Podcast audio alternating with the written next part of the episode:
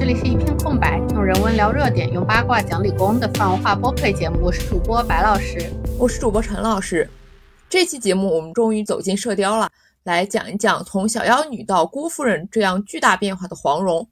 可以说，黄蓉是一个非常值得一聊、非常典型的角色。首先啊，金庸的《射雕》和《神雕》都是他非常写作早期的作品。这个时候的金庸还没有对很多东西幻灭的那么厉害，而且暂时也还不是一个可以说非常熟练的写作者，里面就展露了非常多他本人的真实想法。另外一方面呢，黄蓉也是为数不多金庸从小写到大，写了几十年大半人生的主要女性角色，她身上就有太多可以聊的东西，同时也伴随着非常非常多的争论。比如说，主流观点上，她在《射雕》和《神雕》里面。就会说他形象反差巨大呀，人物割裂啊什么的，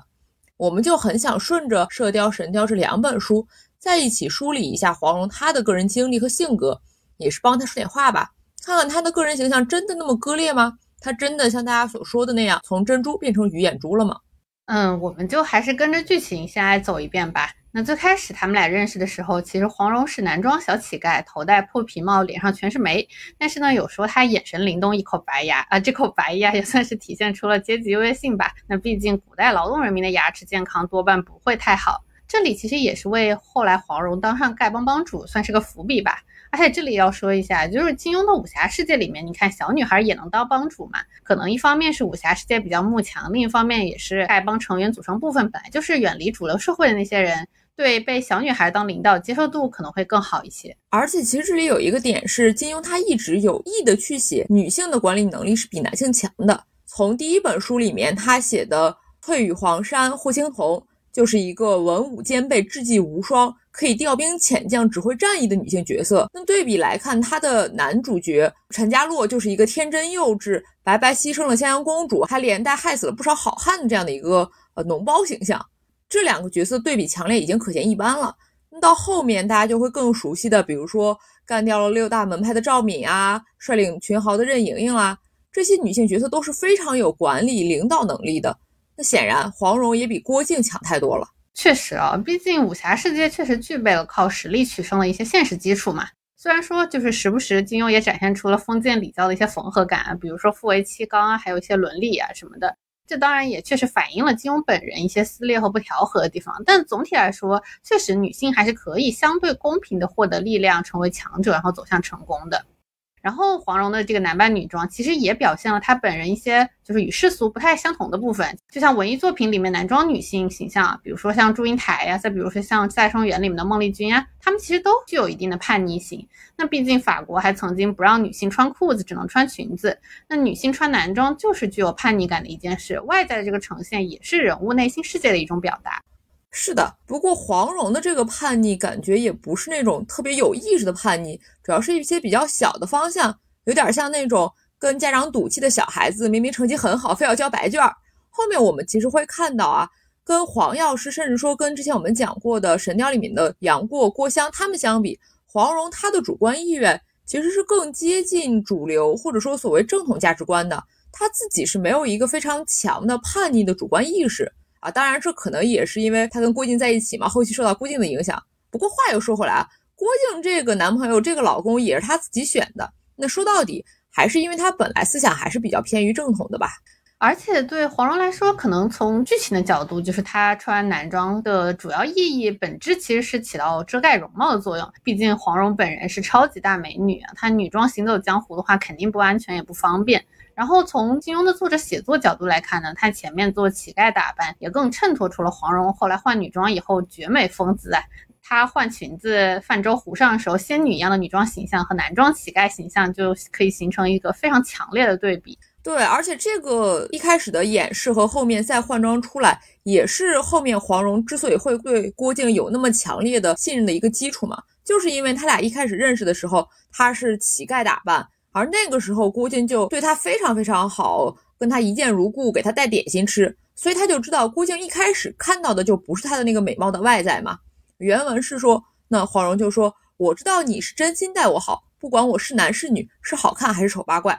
那其实我们可以看到啊，原文里面的郭靖对那个穿男装的乞丐就已经是一口一个黄贤弟了，本来就已经非常的一见如故。原文说：“郭靖在初遇黄蓉的时候就滔滔不绝，把自己诸般纯举傻事，竟一股脑的都说了出来。这可是本来笨口拙舌的郭靖哎，他是直到看到了女装的美黄蓉，才又回到那个傻小子状态，哎，反而有点不敢看黄蓉的美貌。这个描写其实我觉得还挺有意思的。呵呵，是说这里就是黄蓉的美貌太闪耀了，自带柔光滤镜，闪瞎了郭靖的狗眼吗？也不是，我其实是想说，就郭靖这种蒙古傻小孩，居然也有这种朴素的男女大防心理。不过你说的这个闪瞎狗眼也很有道理啊。而且还有一点比较有趣的就是，郭靖、黄蓉两个人，他们一开始认识的时候是兄弟相称的，也就是说，实际上去除了男女性别意识这个意味，那这个相处模式其实有一点一直带到了后面去。直到牛家庄密室里面，郭靖才会有一点对黄蓉动情欲，也就是所谓的说把她当女人看这种想法。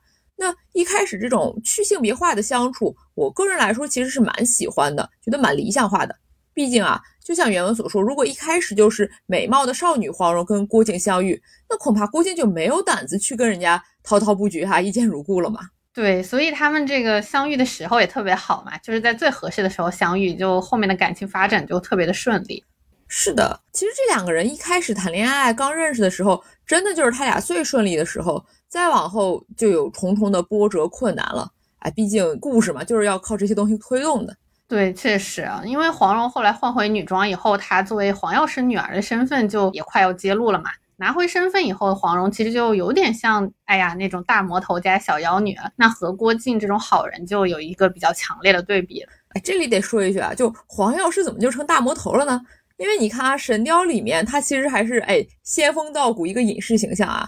那这当然是因为在《射雕》里面重点写了黄药师的两个徒弟黑风双煞陈玄风和梅超风这样一对儿可以说是好徒弟吧。那大家说黄蓉在《射雕》《神雕》里面形象很不一样。黄药师其实是更不一样的，不同于神雕里面那种隐士老人，他在射雕里面还比较年轻嘛，就更像一个不讲世俗道理的邪魔外道，这就导致他的女儿黄蓉变成了一个小妖女。那小妖女黄蓉和好人郭靖两个人的身份对位，哎，看起来就还挺有故事张力那种大侠小妖女啥的。但是实际上，我觉得不同于张无忌和赵敏啊那种，郭靖和黄蓉可以说是一见如故，根本就没有什么太多矛盾。两个人相处也可以说是甜甜蜜蜜，郭靖就一直非常买黄蓉的账，抬她的妆嘛，可以说是黄蓉夸夸群的群主了。对，就这里，我本来以为郭靖和黄蓉会有比较大的一些三观冲突啊，就类似于那种，就是郭靖有点成为无拘无束的小妖女黄蓉的道德负担一样那种，因为。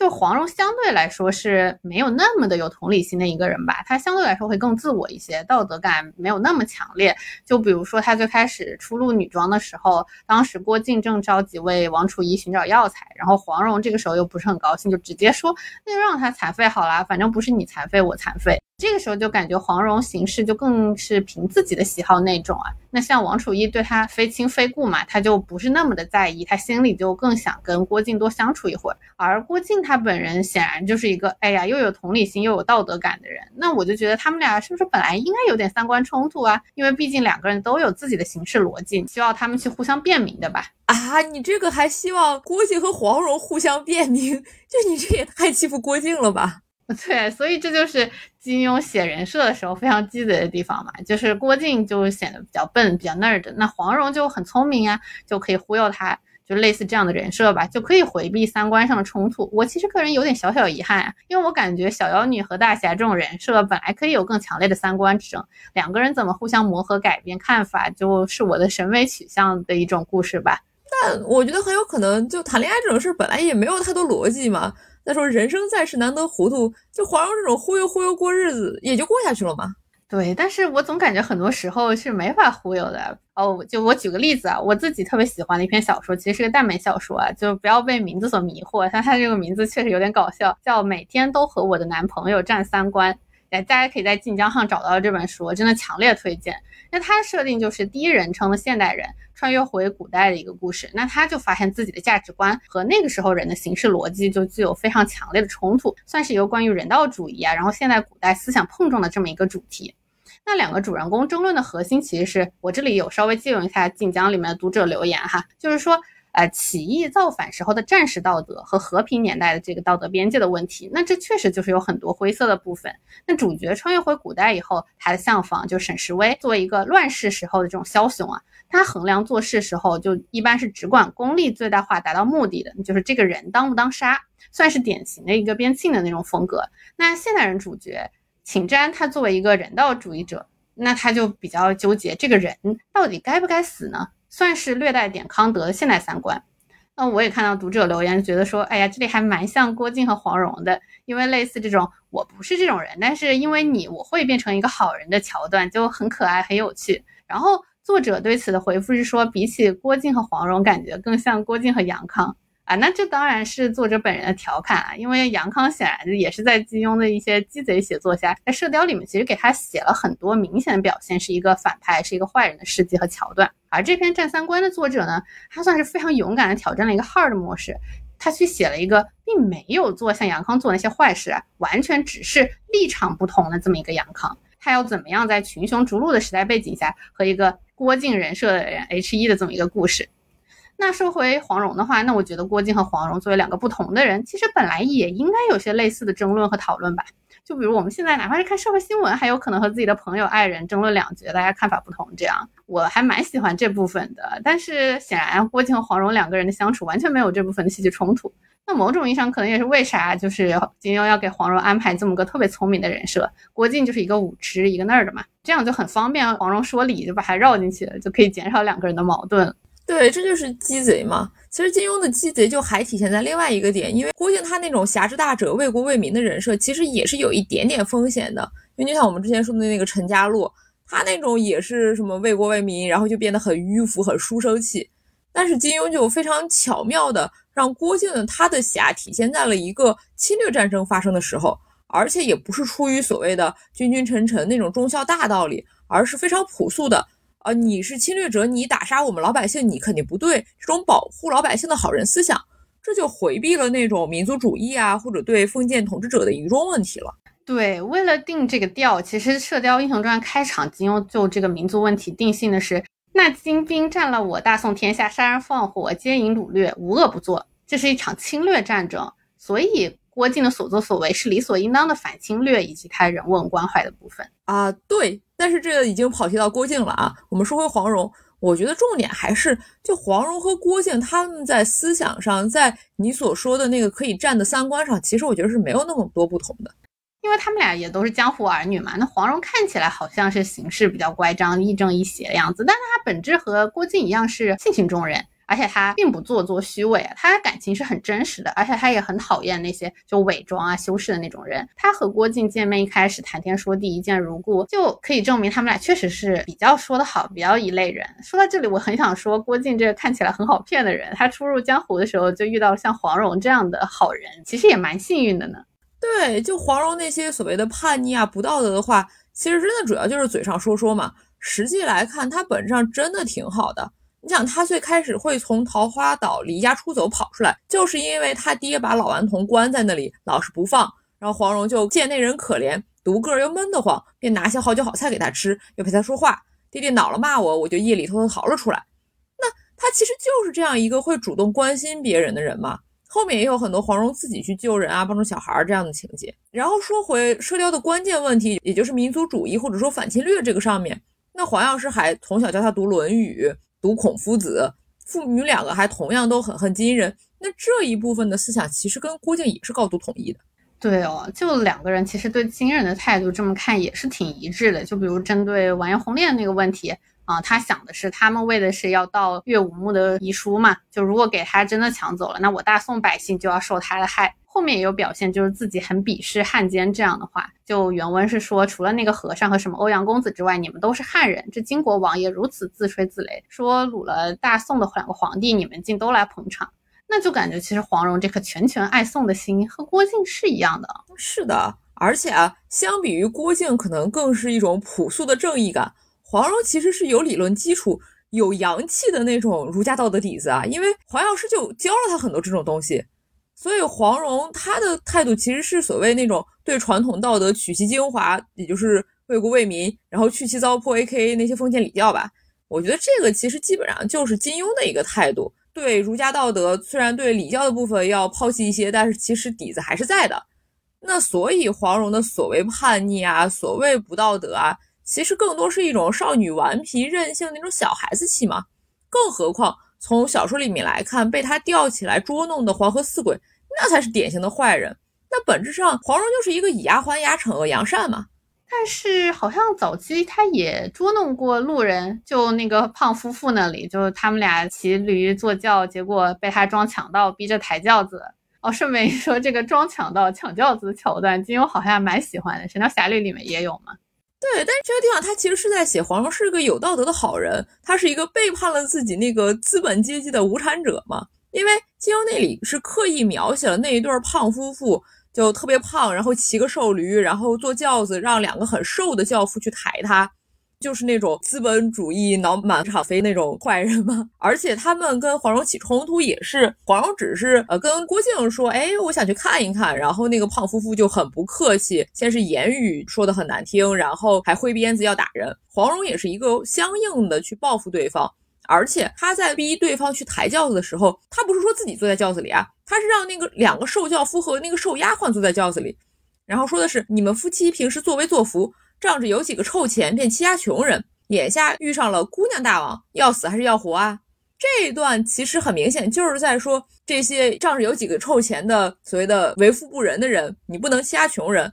这个其实是很有道德的。而且这段后面，郭靖也跟着喝彩大笑，可以看到黄蓉只是把郭靖心中那种模糊的朴素的道德观这种想法去实践出来，所以他俩真的就都是挺好的人。哦，对哦，就郭靖其实他蛮有钱的，但是他确实也是一直以底层老百姓的视角去思考问题，就可见他俩在这个阶级立场上还是蛮天生一对的。是呀，是呀，而且就包括你一开始最早说的那个王楚一啊，他残废又不是咱们残废，实际上。那一段，呃，郭靖也被他说服了，然后俩人就抱着，抱了好久。后面还是黄蓉主动说啊，时候不早了，我们得去赵王府给这个王楚一偷药去。甚至这时候郭靖还没醒过神来呢。所以可以见啊，黄蓉她的人设更多是那种刀子嘴豆腐心，哎，说的不好听，但实际上心里其实一直想的都是好的。那我觉得就没啥问题。甚至我觉得这个地方。这一部分最大的问题是他俩其实还没认识多久，然后郭靖就说自己要去赵王府去给王楚一偷药，黄蓉这时候就不愿意要跟他一起去，开始那什么你死了我也不能独活啥的啊。那原文是说啊，黄蓉说的是你再提携我，我可要受不了了。要是你遇上了危难，难道我独个能活着吗？哎，这你俩也没认识多久，咋就许生许死了呢？这感情升温是不是有点过于迅速了？那如此迅速的感情升温，显然也有金庸给男主郭靖看金手指成分。那毕竟黄蓉形象再好，还是武侠小说男主角的女朋友这么个身份嘛。对，但是其实不光是男女主角这个问题啊，就说到这里，我其实想到了穆念慈和杨康他俩的感情。就穆念慈对杨康的感情，感觉也是一样，没咋相处就升温超快。难道就是因为比武招亲输了就爱上了吗？这也太愿赌服输了吧！然后就一副他是王爷也好，是乞儿也好，我心中总是有了他。他是好人也罢，坏蛋也罢，我总是他的人了啊！还有说什么我从京里一直跟你到这里，晚晚都望着你窗上的影子，就是不敢。哇，这个你就一路跟随了，然后反而是杨康一开始只是轻薄无赖一下。是到这个时候被穆念慈一路跟随的深情感动，才真的喜欢上穆念慈的。对，其实我觉得这段原文就蛮搞笑的。那穆念慈就还挺有主动性的，他一路尾随，简直有点斯托卡的那种意味了。反而就是杨康是后面心中感动什么的，这两个人关系就还蛮好玩的，有点像传统叙事的那种逆转吧。但是这个地方其实也写了，就是穆念慈他喜欢的人不是那个真实的杨康，更像是他自己心里的某种幻想。因为后面他发现杨康其实留恋金国的富贵啊、荣华，还教他做人，要他不能认贼作父啥的。然后原文也是说，他比武之后就一门心思认定杨康是英雄，他做的种种事情都觉得是有理由的，觉得他是想要干一番大事，为大宋扬眉吐气。但是实际上，金庸对此点明了，这一些全都是穆念慈他的痴情呆想。杨康确实不是英雄豪杰，就是一个无耻之徒。而穆念慈的那些幻想，包括他从杨康那里拿了一条腰带之后，就开始对着腰带睹物思人，幻想杨康把自己抱在怀里。那这种桥段，我觉得其实更像是很多传统三流言情里面的主角戏码，而金庸是有意的用这种方法去写了他俩，并且给了他们一个悲剧结局，去点明这一点。怎么说呢？就是像《神雕侠侣》里面杨过，虽然大家也说万人迷啊、杰克苏啊什么的，好歹我觉得就像我们前面几期聊的，算是有点理由吧。那我感觉郭靖和杨康这种迷倒了黄蓉和穆念慈，就更加剧情强行一些。不过话又说回来，其实郭靖对黄蓉的感情也是迅速升温啊，一见如故，一见钟情嘛。但是感觉读起来，至少我觉得好像郭靖喜欢黄蓉就还蛮合理的，因为那是黄蓉哎，有谁不喜欢黄蓉呢？欧阳克也喜欢黄蓉啊，黄蓉就是很值得喜欢嘛。啊，不过说实话啊，郭靖也是有值得喜欢的地方的。对，就我其实感觉黄蓉喜欢郭靖还是蛮有理由的。我们接下来可以就分析一下这个。嗯，因为考虑到黄蓉和他爹黄药师的关系嘛，我感觉其实黄蓉这个也很有就是我们平时会说的那种少女通过谈恋爱去叛逆自己的 daddy 的那种意味吧。因为确实有说法是说，小女孩如果和父亲关系不好的话，就比较容易早恋啊。这些就是想通过和其他男性的关系去补足，而且就为了和郭靖在一起，黄蓉甚至敢于去反抗父权啊，她要追求她自己的真爱，算是体现了一些自主性，然后她这种非常独立的这种爱情观的这种。但是怎么说呢？就这里，她还是希望郭靖要得到黄药师的承认嘛，包括她要去找个大媒啊这些，这本质就还是感觉在这套父权逻辑里面打转，就是。反叛，然后又反叛的不彻底那种，本质是爸爸再多爱我一点，其实还是有点认可了父权逻辑，但却没有察觉。当然这也不是黄蓉的错吧？那毕竟小时候黄药师就是《论语》什么这样教出来的嘛。然后还有我还想说，就是从黄蓉和他爹的这个关系来看呢，就黄蓉还喜欢一个稍微啊笨拙一点的，像郭靖这样子反应慢一点的人，其实也蛮正常啊。因为黄药师就是很聪明的一个人啊，黄蓉在这个世界上和聪明人打交道已经打得够多了，他就不想在恋爱关系里面还要再找一个聪明人来折腾自己。那所谓就是我们大家很喜欢的黄蓉的灵性啊、高级趣味啊、琴棋书画这些，我感觉就黄蓉本人好像不是特别的在乎啊，毕竟这些他在桃花岛的时候已经经历的够了，而且他也不是没有跟郭靖讲这些啊，就郭靖知道的诗啊什么的都是黄蓉给他讲的。而且郭靖很主动，很乐意听黄蓉给他讲故事啊，每次都觉得蓉儿你懂得真多啊，讲的真有道理啊。这个相处其实我觉得可以类比成那种男的给女朋友讲这讲那，然后女朋友特别崇拜。那这个过程里面，黄蓉作为这个知识渊博的一方，其实他讲的也挺爽啊，对吧？那书里面真的有很多在各种地方，郭靖就觉得哇，黄蓉好厉害啊，这种心理活动描写，我觉得其实也蛮好玩的。对，这可能就是一些亲密关系相处的某种玄学。如果两个人在这些方面很有共鸣啊，势均力敌，哎，可以说就唤起了我的一些文艺青年 PTSD 啊。毕竟那种文青男性确实就不太靠得住啊。像郭靖这种，对吧？男人背一点很可爱嘛，那怪不得就是你看大家都喜欢傻点的小姑娘，对吧？就显得自己很有成就感嘛。像这样，就是他在与郭靖的爱情里面，其实黄蓉本人在早期基本上算是牢牢占据这个主导地位的，因为小说里面郭靖是一个那儿的嘛，有点那种大智若愚的感觉。黄蓉其实，在某种意义上是郭靖进入江湖啊，进入中原，他的导师，人生导师，算是一个在传统武侠小说里面很少见的一个现象。这个其实是金庸比较进步的那部分，值得夸一下的。是的，甚至说郭靖和黄蓉后期相处，我觉得其实还是郭靖还挺听黄蓉的话的，然后也喜欢黄蓉给他指点江山啥的。他的 爹味儿和大家长，其实是他生了娃之后，对娃就显得很爹，很家长权威了。那本质来说，可能还是因为在《神雕》里面，郭靖、黄蓉就不是主角了。那跟杨过、小龙女拼主角光环没拼过，导致郭靖，尤其是黄蓉，她作为一个中年女性，又被了污名化之类的部分。那这些涉及到神雕的部分，我们后面再聊哈。我们先顺着剧情讲。其实这个地方就两个人开始谈恋爱嘛，就还蛮好的。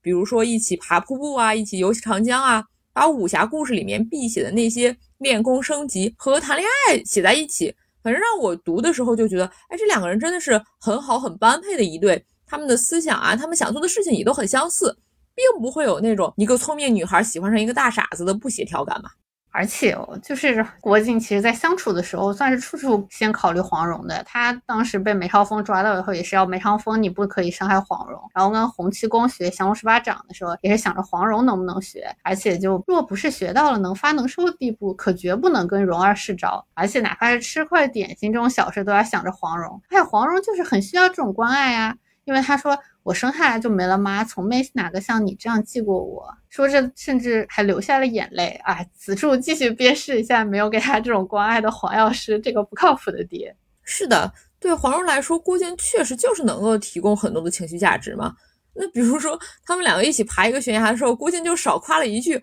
黄蓉就要问：“哎，你怎么不夸我了？”这相处真的就还蛮可爱的。对，就这些地方也能看出郭靖就是一个情绪特别稳定的人，然后也很能给黄蓉安全感啊。就像我看到一个知乎回答总结，我觉得蛮好的，我说一下，就是郭靖说的话你绝对可以信赖，郭靖做的事情你都可以放心，郭靖许下的承诺没有人可以让他改变，这样的例子简直不胜枚举。啊，就确实哦，就包括他对杨康的相关事情处理啊，都能看出郭靖就是一个就是这样情绪稳定、重情重诺的人。那参考他爹黄药师喜怒无常的性格，哇，那对黄蓉来说，郭靖这样子不要太好了吧？那完全就是一个呃类似那种不那么正常家庭长大的孩子，遇到了一个正面的、阳光稳定，然后一段健全的感情关系。所以真的，就郭靖其实蛮值得黄蓉喜欢的。是的。就两个人一开始 一边旅游一边谈恋爱的部分，我真的觉得就很好，两个人都非常的棒。而且还有一个点是，原文写他们两个一路游山玩水，乐也融融，或旷野间并肩而卧，或村店中同室而居。虽然情深爱独，但两小无猜。黄蓉固不以为意，郭靖亦觉本应如此。那这个地方也可以看出来啊。就《射雕英雄传》，其实在感情关系上跟《神雕侠侣》也有类似的处理方式，就是同样都淡化了情欲，更着重描写他们的情感关系。其实我是挺喜欢这种处理方式的。对，所以，哎，那这么聊完，就感觉他们俩相处确实不是那个大侠和小妖女的那种 stereotype。那黄蓉比较体现小妖女邪气的地方，可能就只有一开始看不爽穆念慈那里了，就是说，因为觉得这姑娘到底有啥好的？靖格格的师傅，还有全真派的牛鼻子道士，都要逼着他娶她为妻，然后心里越想越恼，就准备去打他一顿出出气。呃，不过后来其实黄蓉和穆念慈打了一架，也没咋样他，就是想让他立誓不嫁郭靖。呃，他后来知道穆念慈喜欢的是杨康，不是郭靖，之后两个人就已经关系很好了。我觉得这里挺搞笑的是，黄蓉眼里的郭靖肯定是那种滤镜拉满的那种版本。啊！一听到穆念慈有心上人，哇，心里马上觉得他其实喜欢郭靖的。后来知道是杨康以后，压在心头的大石，哎呀，登时落地，觉得这位穆姐姐真是大大的好人。然后还又得他赠送匕首，还盼能够对他有所报答，这样子。所以他后面就去给穆念慈和杨康助攻了嘛。哎，但是他助攻了一顿，哎，穆念慈和杨康的结局又确实很惨。黄蓉其实也是看到了穆念慈跟杨康的种种纠葛之后，说第一次懂得了仇义。哎，就无忧无虑的小妖女，到底还是踏入人间嘛？那其实黄蓉和穆念慈他俩的关系真的还挺不错的。有人说他俩雌竞啊，说到底，我觉得这部分本质还是金庸他对女性想象的一个局限性。那他的男性视角里面，他认知的女的就是会为了自己的情人争风吃醋，甚至不为了情人也会类似这么雌竞嘛？那属于金庸他的一个写作惯性，不是说他主动价值判断上的对与错，感觉更像是他自己的一个认知局限吧。但怎么说呢？就他这种词境写的，其实也因为有点过于离谱，现在来看还蛮好玩的，就很难说到底是词境还是百合魂。就比如说，就是原文里面写黄蓉好奇心起啊，想要去看一下穆念慈到底是什么样的美人。那这个时候郭靖还说是盗药要紧，黄蓉就说我偏要先看美人。那郭靖心里还想，女人有什么好看，真是古怪。然后原文是说，他却哪里知道，凡是女子听说哪一个女人美貌，若不亲眼见上一见，可比什么都难过。如果自己是个美丽女人，那更是非要去看一看，比一比不可。哎，这里怎么说呢？其实也完全可以是一个百合故事的起源嘛。是的，是的，而且这样子穆念慈也省了很多麻烦，就是之后就没有杨过了。啊，之后其实黄蓉还遇到了一个类似于情敌的是程瑶佳。这个大小姐的处理上，金庸其实有刻意的写说，啊，原来郭靖在宝应救了程瑶佳的时候，这位大小姐可偷偷爱上他了，是真的喜欢郭靖。而黄蓉对此的反应却很有趣啊，说她一来年幼，二来生性豁达，三来深信郭靖绝无异志，是以胸中竟无妒忌之心，反觉有人喜爱郭靖，甚是乐意。哇，这就跟刚刚处理穆念慈的时候完全不一样，咋就？忽然宽容大度起来了，哎，就这个写作惯性咋说呢？虽然这个桥段我觉得很明显是金庸刻意写黄蓉好，写她宽容，但看起来就观感挺微妙的。一方面又有那种男性对于女性觉得是个女的都要爱上自己老公的幻想，一方面还要这个女性不去嫉妒，哎，真是一种既要也要吧。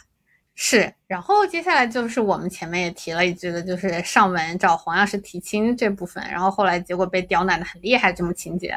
哎，你说黄蓉都小妖女了，结个婚还是父母之命、媒妁之言，这就强取豪夺不行吗？所以我们就说黄蓉本质其实不能完全算是反叛父亲、反叛父权，就更像是那种父亲还不够爱自己那种感觉。你看他想办法让洪七公为自己和郭靖做媒，也可见一斑嘛。对啊，他跟那个。跟父兄决裂也要跟张无忌私奔的赵敏啊，还有那个动用全江湖黑道群豪强取令狐冲的任盈盈，那这两个相比来说，在自由婚恋这件事上，黄蓉还是差了一步嘛。哎，当然也可能这时候金庸还是比较创作早期，自己对于传统的这一套感知还没有那么明显吧。对，就感觉黄蓉心里想要的爹是那种更慈父、更被关爱一些那种感觉的吧。就甚至可以说，他自己感觉在父亲身上缺失的那部分，就后来他在郭靖身上一部分补全的那种感情体验吧。因为在他去找一灯疗伤的时候啊，也说黄蓉一生之中从未有人如此慈祥相待。父亲虽然爱怜，可是说话行事古里古怪，平时相处倒似他是一个平辈好友，父女之爱却深藏不露。对，哎，这里其实。黄药师身上就有很多矛盾啊，包括他跟黄蓉的父女关系。一方面说啊，黄药师丧妻之后与女儿相依为命，对她宠爱无比，因之把她惯得甚是骄纵，毫无规矩。那日被父亲责骂几句，竟然便离家出走。那一方面，黄蓉离家出走之后，见了一个傻小子，就说什么从没有人这么挂念我，又好像他很缺爱似的。这他到底宠不宠爱女儿呢？好像也很迷惑啊。这个可能就是黄蓉当时自己赌气嘛，觉得爹凶我，我爹肯定不爱我了。哎，所以从这个角度，我也感觉并不是很赞同，就是说黄蓉是从郭靖身上找缺失的父爱的说法，就是他父爱其实挺多的，只是方式不对。那明明郭靖可能和黄药师这样就一点都不一样嘛，他是照着反着找的。黄药师是个控制狂，郭靖很好说话，很好控制。那黄蓉就是在这找跟亲爹不一样的类型做男朋友，或者说他爹，哎呀，实在是太爹啦，什么都管。而黄蓉自己又是一个很聪明的人，她不太喜欢这样被人管，所以她需要找一个可以让她说话管事的，她要自己当爹爽一爽。包括她想办法哄洪七公教郭靖武功啊，其实就是你看她完全一个人自己控场所有事情吧，把大家都给安排了啊。那一段其实黄蓉和七公的互动也很有趣，我觉得甚至有一点像是《神雕侠侣》里面黄蓉和杨过的互动，都是两个聪明人师徒相交。那洪七公指点黄蓉打梁子翁，和黄蓉指点杨过打霍都，这两段非常相似，也都非常非常的有趣。哎，我觉得可能是因为像七公啊、黄蓉啊、杨过他们都很会说话吧。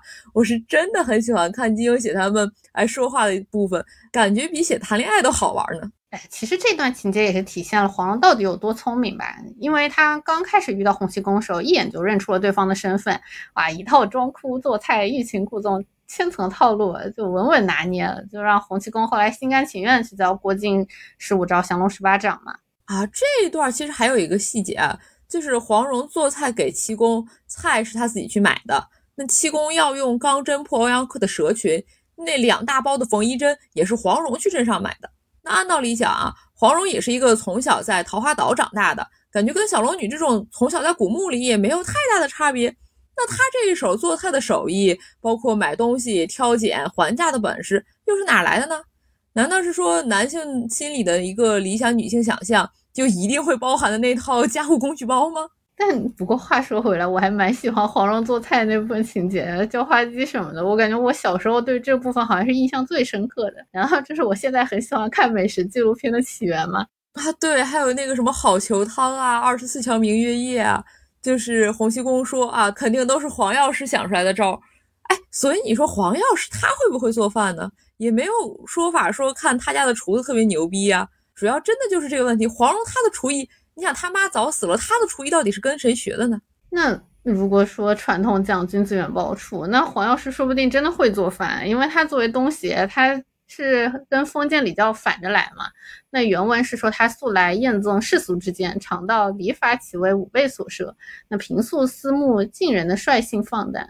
行事但求心之所适。那金庸写他的时候，其实也是写的哇，各种形容词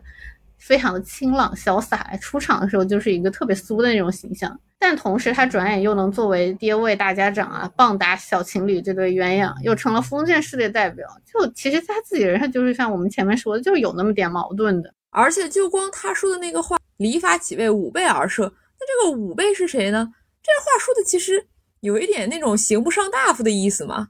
这种阶级啊等级观念其实也很传统，也很儒家礼法嘛。而且他还有一句啊，说的是忠孝乃大节所在，并非礼法。但本质上，他强调的那个忠孝，就是封建王朝家天下儒家思想的那个老底子嘛。对，所以说。黄药师的这些矛盾，说到底其实是金庸自己的矛盾啊。他在这个迂腐礼教上的进步性啊，和他在性别观念、家庭观念上的落后是同时存在的，所以他才会一边验证礼法，一边给女儿许亲订婚事，同时也是就是不太能够当好一个好爹。虽然他自己写他好像很宠爱女儿，但女儿的情感需求好像又没有特别的得到满足那样。是的，不过说到这个。给女儿许亲订婚事这个事儿啊，我觉得那个桥段其实还有一个原因是金庸他写《射雕》的时候，实在是他的创作早期，他自己的创作能力我觉得是没有特别成熟的。郭靖求亲被刁难的桥段，其实是可以幻视很多的童话故事，什么男主要娶公主，要先完成国王的三个要求之类之类，感觉是有很多故事原型的。那毕竟那一章的题目就叫三道试题嘛，这完全就是一个非常经典的写作套路。哦，这段剧情其实还有一个原因，可能是前面写了郭靖师门不满意黄蓉嘛，那后面就得写黄蓉的爹也不满意郭靖，这样男女家庭都有挫折，他俩就平衡了。呃，不过我自己感觉可能也是，就是情节推动让主角就带领读者去认识更多的这个武林中人的这么一种感觉吧，确实也是写作手法上的一些需要。是的，哎，其实金庸在《射雕》里面这个写作手法，我觉得就跟狗熊掰棒子似的，就。郭靖这边为难了黄蓉，黄蓉那边就得为难郭靖，然后再反过来，再反过来，来回为难嘛。那说回这个提亲的剧情，其实可以说是靖荣两个人第一段携手谈恋爱的一个里程碑事件了。那在这之前，除了黄药师出场的时候因为程玄风之死而去跟剑南七怪和郭靖闹矛盾，那想要打死郭靖，黄蓉就跟爹赌气跑了一下，但是他其实马上又跑回来去给呃郭靖、杨康安排酒饭。那郭靖、黄蓉这两个人真的就是一路同行。一直到了这个桃花岛求亲才分开，但是这个提亲剧情之后啊，黄药师他是以为郭靖是有意抢了九阴真经，就把岛上诸人都赶走了，导致靖荣真的分开了，再去经历什么海上遇险啊、流落荒岛这一串事情。那这时候黄蓉在荒岛上，一开始他以为郭靖、欧阳锋都葬身大海了，他是跟重伤的洪七公和欧阳克在一块儿。那他这时候又要保护中了蛇毒还被欧阳锋打伤的洪七公，又要防备那个对他不怀好意的色狼欧阳克，同时还要学打狗棒法。哎，之前那个不知愁的小姑娘，真的是遇到了这一连串真正巨大的挫折，这才可以说是快速的成长起来了吧。对，其实这段黄蓉真的还蛮不容易的。就原文写，她本来想到郭靖要是在平时可能就已经哭了，但是在那种时候，洪七公要凭自己的照料，反而自己成了大人，而师傅像小儿似的。这个时候，全副重担都已放在自己肩头，只能强自忍住，转过了头，泪水却已扑噜噜掉了下来。啊，确实也是一种很典型的，就是主角经受挫折然后成长的这么一个故事情节。而且这里应该是黄蓉没有郭靖在身边独自处理的一个非常重大困境吧。其实这些问题他也真的都 cover 住了，而且做得很好。他甚至在自己力量完全比不上的情况下，设计差点砸死了欧阳克嘛。后面就算郭靖和欧阳锋到了，其实郭靖也主要就是一个砍树的苦力。真正的困境，不管是救人啊，还是出海啊，都是黄蓉靠智计搞定的。射雕里面的黄蓉，可以说她游历江湖的过程中，虽然是有一个很厉害的爹啊，还有一个对她很好的爱人啊，甚至她还给自己找了个厉害师傅，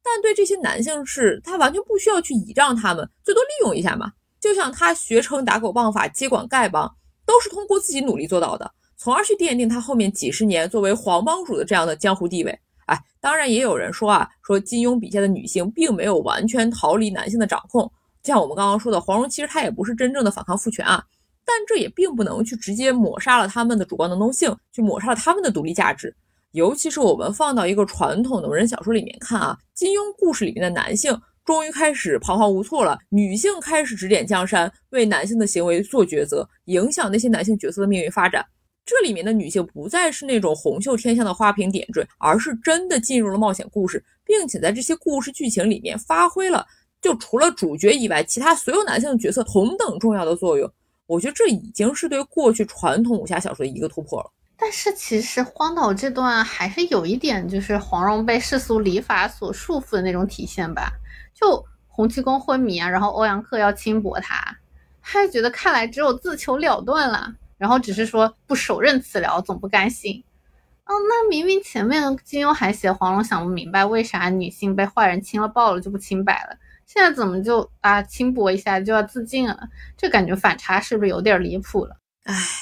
确实是，就金庸还是不行啊，就也是可见这个清白问题，黄蓉都哎没有掰扯明白，别说小龙女了。不过不管咋样，黄蓉好歹没真的自尽，而且她确实是去报复他了，去用石头砸欧阳克了嘛。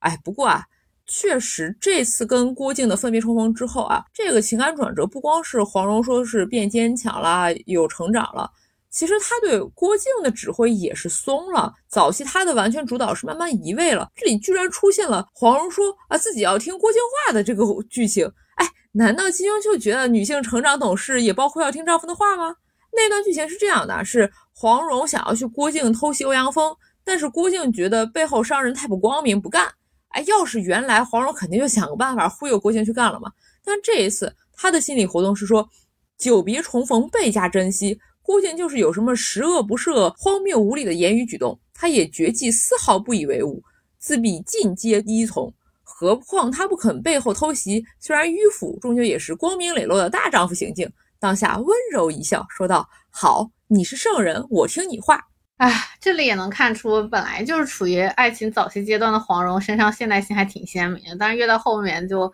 越传统女性那种了。然后就是后面郭靖和黄蓉还有一个比较重要的感情波折和态度变化，就是郭靖决定娶华筝公主这一部分啊。那郭靖这时候不知道又犯轴了，觉得自己作为一个重承诺的人，要言出必行。就算自己只喜欢黄蓉一个人，就算我的身子烧成了飞灰，我心中仍是只有你。但是他还是得娶花筝啊！该说不说，郭靖这个很轴的傻子人设，在情节推动上真的挺好用。不过这里其实蛮有趣的是黄蓉可能的态度吧，她看到郭靖要娶别人，然后她就就跟黄药师说，哎，他要娶别人，那我要嫁别人，但他心中只有我一个，那我心中也只有他一个，哎，这就还蛮好玩的。一方面这个郭靖娶别人啊，自己也要和他好，这个传统味道，哎，挺明显的。但是那这个大家都开放式婚姻哦，确实又些许的超前了。这个开放式婚姻其实也真的很好吧？黄药师的反应其实也挺搞笑的，说是对桃花岛的女儿不能吃亏，那倒也不错。要是你嫁的人不许你跟他好呢？黄蓉都说，哼，谁敢拦我？我是你的女儿啊！黄药师道，傻丫头，爹过不了几年就要死了。黄蓉渲然道，爹他这样待我，难道我能活得久长吗？黄药师道，那你还跟这无情无义的小子在一起？黄蓉道：“我跟他多待一天，便多一天欢喜。”哎，这段对话除了黄蓉对郭靖的死心塌地，其实还有一个问题，就是哎，咋这里面他又忽然可以嫁人之后再偷汉子，又不搞那个三贞九烈的劫猎那套了？可能这个逻辑是黄蓉觉得我是主动的，就不算被轻薄。那这样的推演的话，受害者岂不是太惨了？明明先是被伤害了，还要再背一口道德大锅，这也太不容易了。嗯，这里不公平的也不只是黄蓉幻想中的那个结婚对象吧？难道就被骗婚的华筝公主就不惨吗？后面华筝还一副我知道你喜欢黄蓉，但我还是要等你嫁你。哇，这个感觉那比黄蓉更离谱啊！唉，所以说黄蓉她在爱情里面的现代性就是全靠同行衬托吧。毕竟华筝啊、穆念慈啊确实都更传统很多。呃，那后面来说，黄蓉对他跟郭靖当时觉得啊，多半没有什么好下场的爱情，他的态度其实也很明显啊，他是说。前途既已注定了，是忧患伤心。不论怎生走法，终究避不了，躲不开。但是啊，他肯定还是要走下去的。对，就能看到黄蓉的恋爱态度其实是一种很微妙的平等啊。虽然就像我们前面说的，不知道他未来结婚对象是不是有点骗婚的嫌疑，但他整体上对于爱情这个态度，就也不知道是该说是过于执着呢，也还是过于旷达她。整体上还是以自己的体验优先的。比如他在就是他觉得郭靖要娶华筝之前的前几天，就说一直要你陪着我玩才有兴致，因为过几天你就要离开我啦，你去陪那华筝公主，她一定不许你再来见我。和你在一起的日子过一天就少一天，我所以，我一天要当两天，到三天，到四天来治。说靖哥哥晚间我不肯安睡休息，却要跟你胡扯瞎谈，你现在懂了吧？你不会再劝我了吧？所以本质上其实这段就是让黄蓉和郭靖之间的感情更加深刻吧。因为郭靖他最开始你看虽然爱黄蓉，但更重视自己所谓的承诺。他后面听到了黄蓉说的这些，想到了黄蓉之后要一个人孤零零的在桃花岛上面过。哇，自己其实是完全没有办法接受的，他都可以为此去克服自己所谓的娶华章的那种承诺，也是能看到就是郭靖更加意识和更加明确到自己对黄蓉的爱吧。唉，然而现在他这个信誓旦旦的笃定其实是是是没啥用的呀，因为再往后面他们俩其实还遇到了一个更大的问题，就是江南五怪惨死桃花岛，那这一口大黑锅到底是谁背的事儿？郭靖显然就认定啊，这就是黄药师杀的嘛。这一下，他跟黄蓉就相当于有一个师门之仇。虽然他理智上知道哦，这不关黄蓉的事儿，但既然他已经决心要杀黄药师，而且黄蓉变成了他仇人之女，那他跟黄蓉也是不可能再续前缘了。黄蓉是为了解决这个事儿，也真是煞费苦心，很难了。那静蓉两个人后续种种波折，还有我们前面其实也是略过了很多。啊，很关键的，比如说五木遗书到底在哪里啦？包括牛家村密室疗伤这段非常经典的、带有三玉律色彩的戏剧化剧情桥段，那我们其实都还没讲呢啊！而且神雕里面的黄蓉，我们也完全基本是没说，那这都等我们下一期再详细聊吧。这期内容篇幅有限，我们就先到这里。是，也是没想到黄蓉需要两期哦，不过它确实就很值得好好讲一讲的。感觉下期可能因为内容众多，反而会更精彩啊！那现在可能就这样，先，大家再见，大家再见。